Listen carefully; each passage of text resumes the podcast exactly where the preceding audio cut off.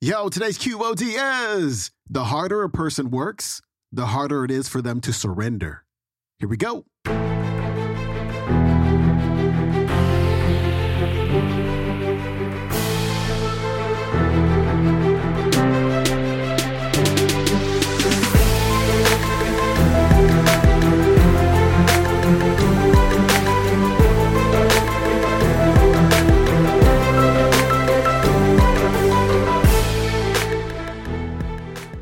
Welcome back to the Quote of the Day Show. I'm your host, Sean Croxton of SeanCroxton.com. We got Inky Johnson back on the show for your Motivation Monday. And today, he's talking about how the results that you're getting are the product of the hard work that you're willing to put in, going that extra mile, and the way that you treat other people.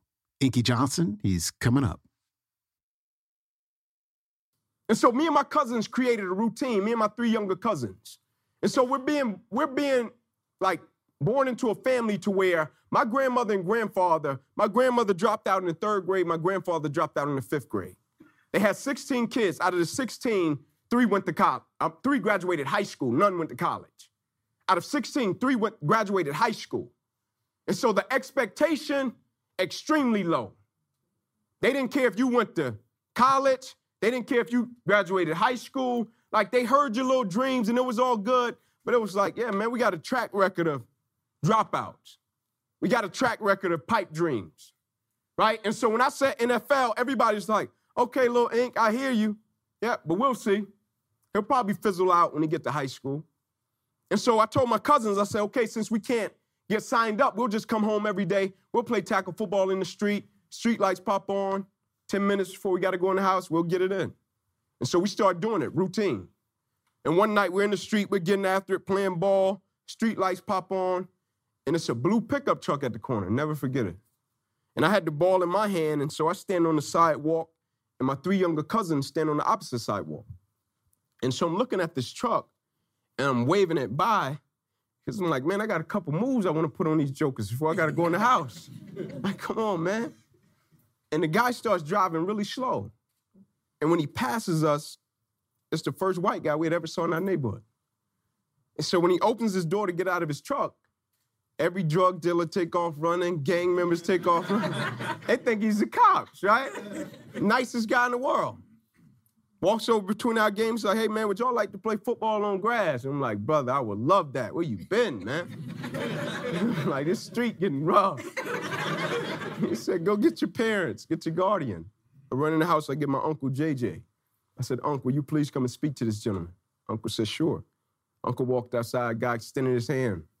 Said, Hey man, my name is Trey Hurst. He said, I don't even supposed to be over here. I brought a kid home, dropped him off after practice, just checking out the neighborhood. And I see these little knuckleheads playing tackle football in the street. He said, I run a program across town. I think if you brought the boys out, sign them up, great opportunity, it could really help them. My uncle's response was, Sir, we greatly appreciate it. He said, I hate to inform you, but we don't have the money for anything like that at this moment.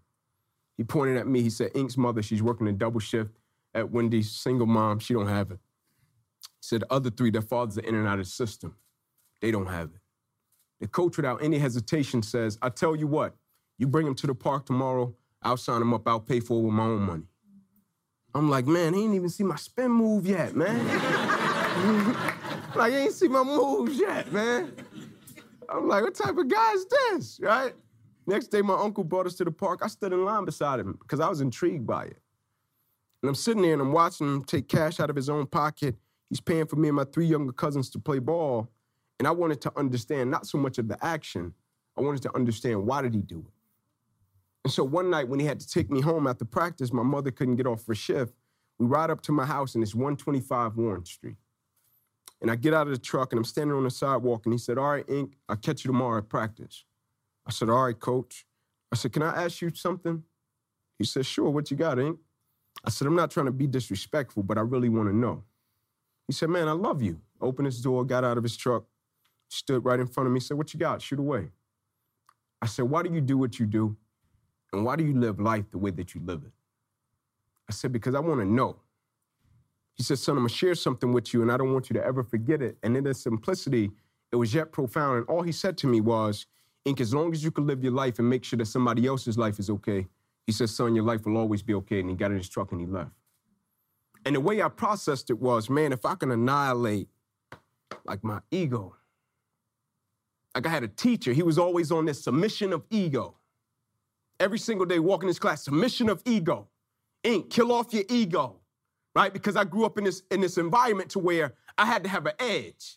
I was never the biggest, never the fastest, never the strongest, never the most talented, but my advantage was I wasn't afraid of work right? Because I always felt as if you got to take my life before you take my drive. And if it's predicated upon hard work, well, that's something that we both can control. And I've, I've been on this quote that says, through the eyes of a person, you can see their soul. And so if I'm working and you get to a point to where I know you've never been there before, I'm going to just annihilate you.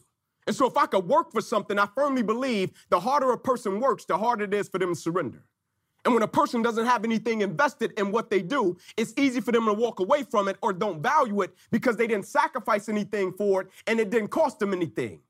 I'm reminded of a story, right, about a, a father and a son. And it's amazing because at the foundation of what this story was, this father was trying to find a babysitter, right, for his son. And so he couldn't, and he had to take his son to a conference with him. And so he told his son, I'm gonna just sit you in the back of the room. I'm gonna go to this conference, and I know you probably won't enjoy it. And the son's sitting there, and a lady gets up to speak. And she's talking about impact, she's talking about service, talking about purpose. And the son loves it. After the conference, they get home that night. Son goes into the father's room and said, Dad, man, I really enjoyed that. Dad said, That's cool. He said, I want to do something to make a difference. Dad said, What do you got in mind? He said, Can you get me a job at the local grocery store? Dad said, Sure, that should be easy. What do you want to do? So I just want to bag groceries. I said, Sure, no problem. Dad goes up, tell the people about it. They said, sure, no problem, bring him down. Son starts bagging groceries. Two weeks in, he comes home to his father. He said, Dad, I'm really enjoying what I'm doing. He said, but I, I want to do something to make a deeper impact. Dad said, man, yeah, I got it. Just when you bag their groceries, wave at them, tell them have a good day. That's your work. The son said, no, I want to do something to make a deeper impact. Dad said, what do you have in mind? He said, I want to make note cards and I want to put them in the bags. Can you help me make copies? Dad said, Sure, man, I got your back. Son starts doing it. One day the manager comes into the store, he goes upstairs to the team members. He said, um, why is everybody in line eight in this little kid's line? he said, somebody get on the intercom, tell them we got seven, we got six, and we got five open. They got on the intercom. They said, guys, we know everybody's in line eight, little Johnny's line. Want y'all to know we got seven, we got six, and we got five open. Nobody moved. He said, go down to the floor and tell them. They ran down to the floor. Hey, guys, we see everybody's in the Johnny the baggage line. We got seven, we got six, and we got five open. People said, we know. they said, we want to get his word of the day. They said it got so crazy, people started getting a stoplight away from the store didn't need groceries, they would go and get a loaf of bread and be in line, calling their friends like, man, you got to come here, you got to get this little kid's note card, right? And the thing that blew my mind was here you had this kid that drove business to an institution and it wasn't based upon a business strategy. It was based upon a heart and an intent that was geared in the right place and it yielded a certain result. At the foundation of it was what? People.